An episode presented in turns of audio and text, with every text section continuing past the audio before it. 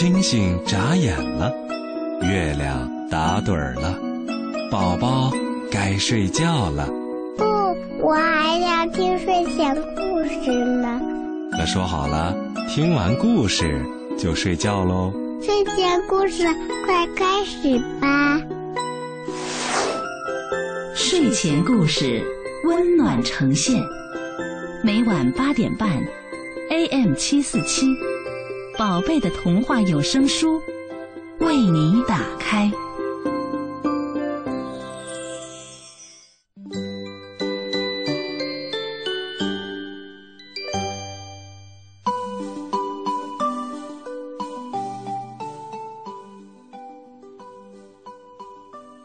晚上好啊，小朋友们！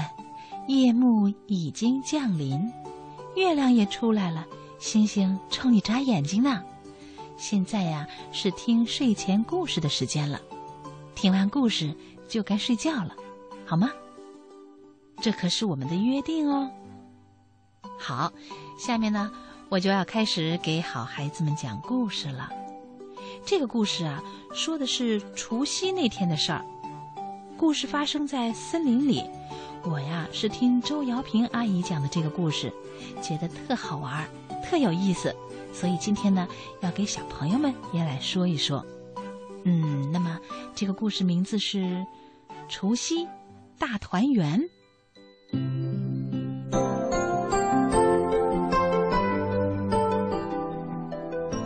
狐狸村住着许多狐狸。其中啊，有个狐狸奶奶，自己一个过生活。除夕就要来了，家家户户忙着大扫除、采买年货。除夕这一天，狐狸奶奶什么也不想准备，便出去散步。她看见有的小狐狸帮着爸爸贴春联儿，有的小狐狸跟在妈妈后面提着年糕、提着鸡鸭，正往家赶。逛了一圈儿，狐狸奶奶回到家，觉得特别冷清，还想起以往儿孙在身边时，小孙子最喜欢缠着他做年糕、做发糕了。嗯，家里有糯米、糖、发粉，这些材料一样也不缺，我来做做年糕和发糕吧。狐狸奶奶拿出了材料，咦？觉得自己手脚啊变得不太灵活。嗯，他心里想：“哎，还真不知道做得动做不动呢。”他忙活了一会儿，发现窗口啊挤着好多颗小脑袋，好奇的正看着他呢。咦，你们这些小家伙不在家帮忙，跑到这儿来做什么呀？有一个小狐狸说。我爸爸妈妈叫我出来玩儿，其他小狐狸也附和着说：“我也是。”奶奶，你在做什么呀？好像很好玩儿。有个小狐狸女生问：“我呀，要做年糕和发糕。那是市场上卖的年糕和发糕吗？”“嗯，是那样的。不过呀，自己做的更好吃呢。你们想不想学呀？”小狐狸们一听，争着说：“好啊，好啊！”就涌进了狐狸奶奶的家。他们的动作又快又灵活。狐狸奶奶呢，就坐在板凳上动口指导。嗯，糯米呢，要先做成米浆。呃，要做成发糕的话，米浆得加发粉。有个小狐仙刚好跑到这儿。爱玩的他兴奋地加入了行列，跟着做米浆、加糖搅拌。小狐狸们七手八脚的，根本没发现多了一个看也看不见、摸也摸不着的小狐仙。这时候，年糕放进蒸笼里蒸了，发糕也放进蒸笼里蒸了。小狐仙以为年糕是那种很黏很黏的糕。还听说发糕要发一点才好，所以就使了法术。他呀要让年糕年年年，发糕发发发。结果有个小狐狸一拿起蒸好的年糕，双手就粘在上头。他想拔起双手啊，却没办法，还一个踉跄往墙壁扑去，年糕啪的粘在了墙上。大家赶紧来救他，像拔萝卜一样。一个小狐狸抱着另一个小狐狸的腰，呵，就这样啊，排成了一列，用力的在拔呀拔呀拔，哇，总算拔起来了。大家一阵欢呼，还直呼好玩，并继续玩着拔年糕的游戏。那发糕呢？发糕啊，被小狐仙施了法术。蒸着蒸着，竟然不断的膨胀，都把蒸笼给撑破了，还在那继续膨胀呢，看得狐狸奶奶和小狐狸都呆了。最后发糕发的像座小山，要小狐狸们合力才勉强扛到地上。嗯，发糕这么发，来年大家一定会发发发哟。狐狸奶奶这么说道。不过，这么大的发糕该怎么吃呢？哈，没关系，小狐狸们呀很有创意，他们呀把发糕挖成中空的，还挖出了窗户、门，挖成了房子的模样。那挖出来的发糕呢，有的放在旁边，有的塞进嘴里，吃的肚子都鼓了起来。最后，再到发糕屋里钻进钻出的，那小狐仙呀也跟着大伙儿玩得很开心。天晚了，小狐狸们的爸爸妈妈找来了，看着年糕、发糕屋和一屋子玩疯的孩子，都傻了。他们要带小狐狸们回家围炉，大家呢却哭闹着要留下来继续玩。狐狸奶奶和大人们又哄又劝，却没办法。有一个狐狸妈妈看到狐狸奶奶因为孩子们围绕在她身旁，她的眼中出现了失去很久的光彩。于是啊，她悄悄地回家端来了年菜，跟她的孩子说：“回家帮忙端年菜吧，我们呀到这儿来跟狐狸奶奶一起过年。”啊我也要，我也要！小狐狸们都在喊着“我也要”。于是啊，他们全出去抢着把家里的年菜端来。狐狸奶奶家的门前广场上啊，燃起了火堆，好多狐狸家庭就一起啊，跟着狐狸奶奶在广场上围炉过除夕。火堆噼里啪啦的响，孩子们在屋子里、屋子外嬉笑奔跑。小狐仙也跟着在屋子里、屋子外跑啊跑。这一年，狐狸村有个大团圆的除夕夜，大家的脸都被火光照得好亮好亮，大家的心也都被笼罩在炉火暖乎乎的热气当中呢。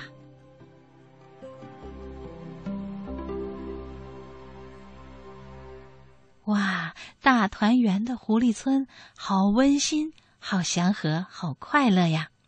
哎，小朋友，你们知道吗？在另外一个地方，有一群动物啊，也在开着联欢会呢。让我们一起去那里看一看，也感受一下他们的快乐吧。动物们的节日就要到了，森林里的小动物们在商量着要举办一个动物联欢会。联欢会那天，小动物们都来了。它们有的在草地上，有的在树上，有的站着，有的坐着，可热闹了。最先表演的是百灵鸟，它站在树枝上唱起了歌，那歌声婉转动听，小动物们都听呆了。百灵鸟唱完了，大家这才回过神来，鼓起掌呢。小猴子真淘气，他抓了抓脑袋，嗯，该我表演了，我还是给大家表演爬树吧。他抱着树干，几下子就爬到了高高的树梢上，然后又头朝下爬了下来，好惊险呐！大家都张大了嘴巴，还没来得及合上呢，小猴子啊就回到地上了。哼，小猴子可真利索。小孔雀这时披着美丽的羽毛衣，缓缓上场了。它一会儿展开羽毛衣，一会儿又合上。那优雅的舞姿啊，把大家都给迷住了。小熊慢吞吞地走上台来，他粗着嗓门说。我什么也不会，我就给大家翻几个跟头吧。说着呀，他就在地上翻起了跟头。大家被他的笨样子逗得哈哈大笑。你别看狮子平时那么威严怪吓人的，今天他可一改往日的面孔。和他的儿子小狮子表演起了摔跤。这时候，小松鼠也等不及了，嗯我也要表演。它蹭蹭几下就爬上了一棵松树，摘下一个大大的松果，从里面剥了好多松子儿。然后他说：“谁来跟我比一比，看谁嗑松子儿嗑得最快？”鹦鹉上来应战了。我来试试。这时候，狮子做裁判，预备，开始。比赛开始了。鹦鹉才嗑了几个，就嚷嚷起来：“太硬了，太硬了，我嗑不动。”小松鼠呢，却几下子就把所有的松子儿都嗑完了。动物联欢会啊，还有很多其他的小动物都表演了他们的节目。在这个动物的节日里，他们过得甭提有多开心了。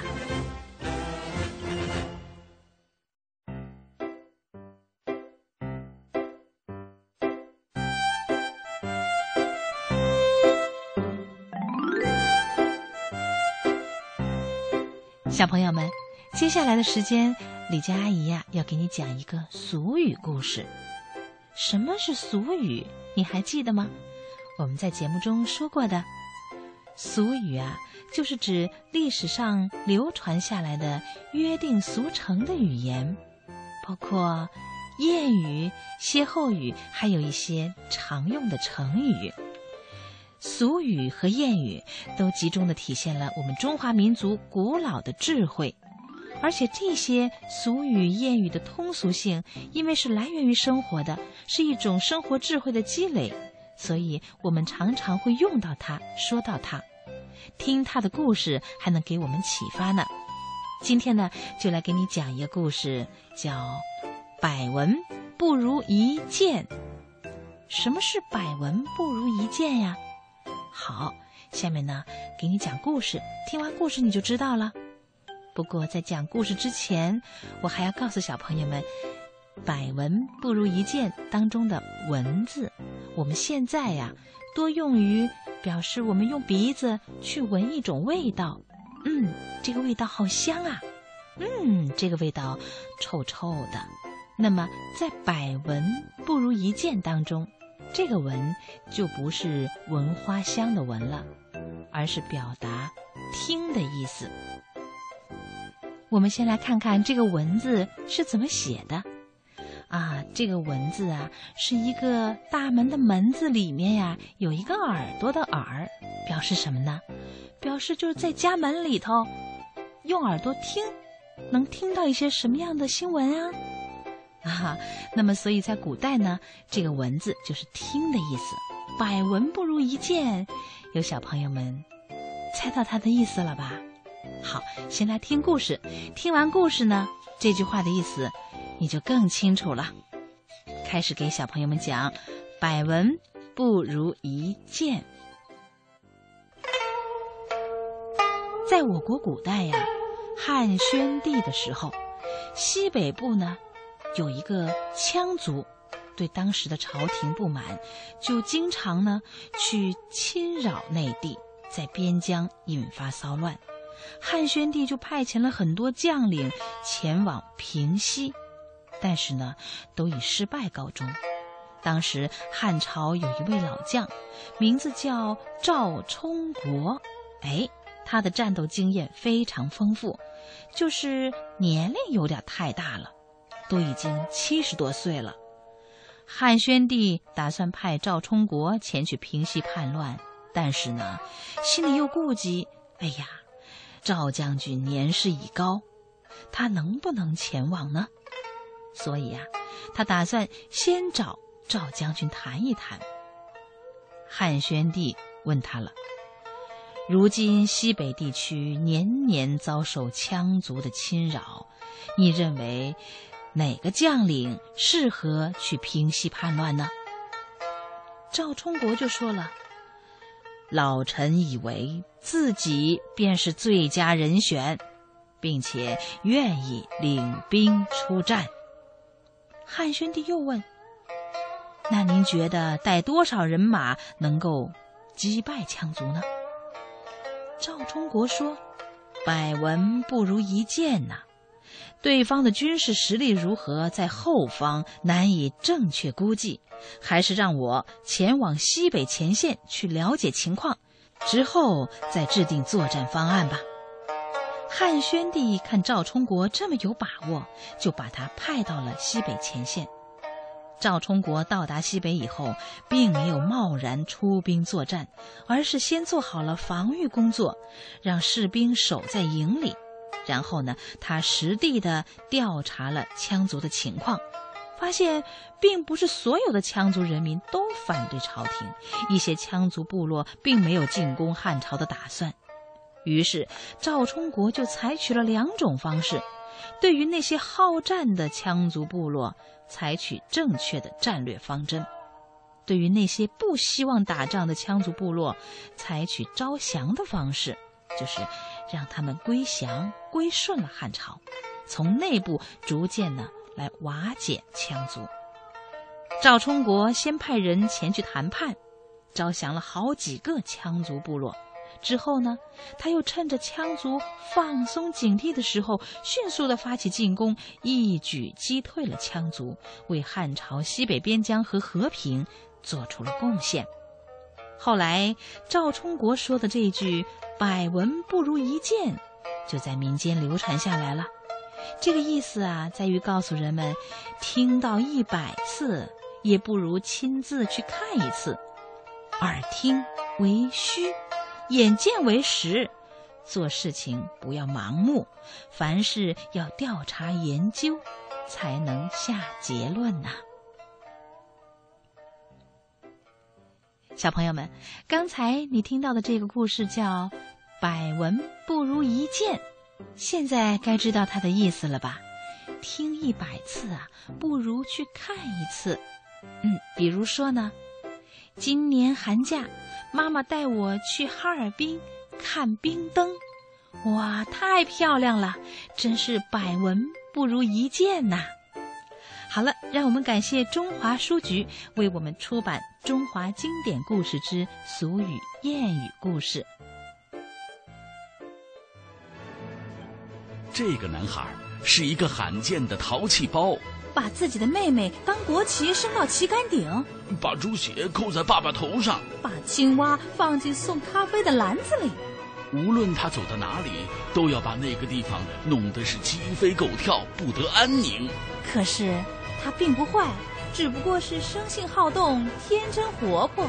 他勇敢善良，富有同情心和正义感，为了帮助别人，不惜牺牲自己的一切。埃米尔就是埃米尔。一年到头淘气闯祸，却永远是孩子们的开心果。欢迎收听世界著名儿童文学作家林格伦作品《淘气包埃米尔》，由中国少年儿童出版社出版，姚科演播。小朋友们，我们接着来听淘气包埃米尔的故事。昨天呀，你听到。埃米尔的妹妹小伊达觉得好奇怪呀，埃米尔为什么会把汤盆扣在脑袋上，然后又是怎么取下来的？为了让妹妹能够明白一些，埃米尔正表演给妹妹看。埃米尔说：“嗨，不费吹灰之力，我就这么一来。正在这个时候，埃米尔的妈妈走进厨房，她第一眼就看见埃米尔站在那里，头上戴着汤罐子。埃米尔使劲的往下拔汤罐子，小伊达喊叫着，埃米尔也叫喊着，因为啊，他现在又被卡到汤罐子里了，跟过去是一样的紧。这个时候，埃米尔的妈妈抄起了火钩子，猛地朝汤罐子砸去，砰的一声，哎呦，整个伦纳贝亚都听到了。汤罐子被砸得粉碎，碎片像雨点一样的落在了埃米尔的身上。埃米尔的爸爸正在羊圈里干活，听到了响声以后，赶紧就跑过来了。他站在厨房门口，静静的看着埃米尔，看着满地的碎片和埃米尔妈妈手里的火钩子。埃米尔的爸爸一句话也没说。他转身回到了羊圈。但是两天以后，他从埃米尔那里收回了那个五厄尔的硬币，这多少对他是个安慰。好了，现在你大体上知道埃米尔是个怎样的孩子了。这是五月二十二号星期二那天发生的与那个汤罐子有关的事情。我想，你可能还想听听他别的故事。六月十号星期日，卡特胡尔特庄园里要举行宴会，从伦纳贝亚和其他地方要来很多人。埃米尔的妈妈有好几天忙着准备饭菜。埃米尔的爸爸说：“这回又要花很多钱，不过要搞宴会就得花钱呐。”不能太抠门不过我看可以把肉丸子是不是做的小一点啊？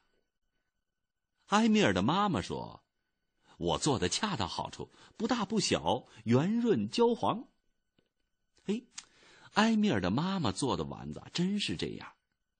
此外，他还做了烧排骨、牛肉卷儿、色拉飞鱼片儿、腌飞鱼片儿、苹果派。还有炖鳗鱼、浇汁青菜、布丁，和两个巨大的奶酪派，还有一种特色香肠，非常的好吃。为了一饱口福，很多人是不辞辛苦，从维莫比和赫尔特弗列德远道而来。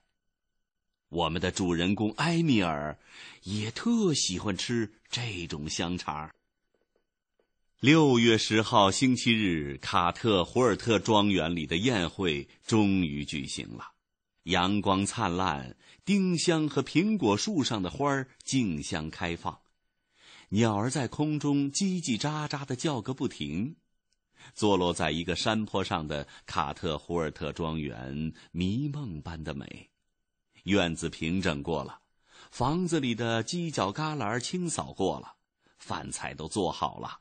万事俱备，哦，还有一件事儿，埃米尔的妈妈说：“哎呀，我们忘了升国旗了。”埃米尔的爸爸马上忙起来，他急忙朝旗杆走去，后面紧跟着埃米尔和小伊达，他们想看看怎么升国旗。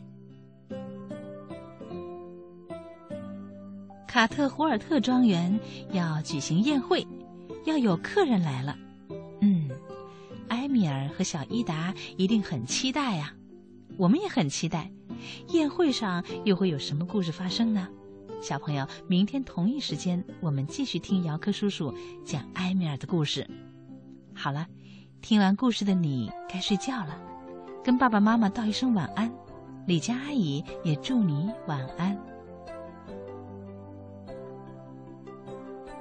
欢迎小朋友们通过发送邮件到 s q g s at c n r 点 cn 来参与节目。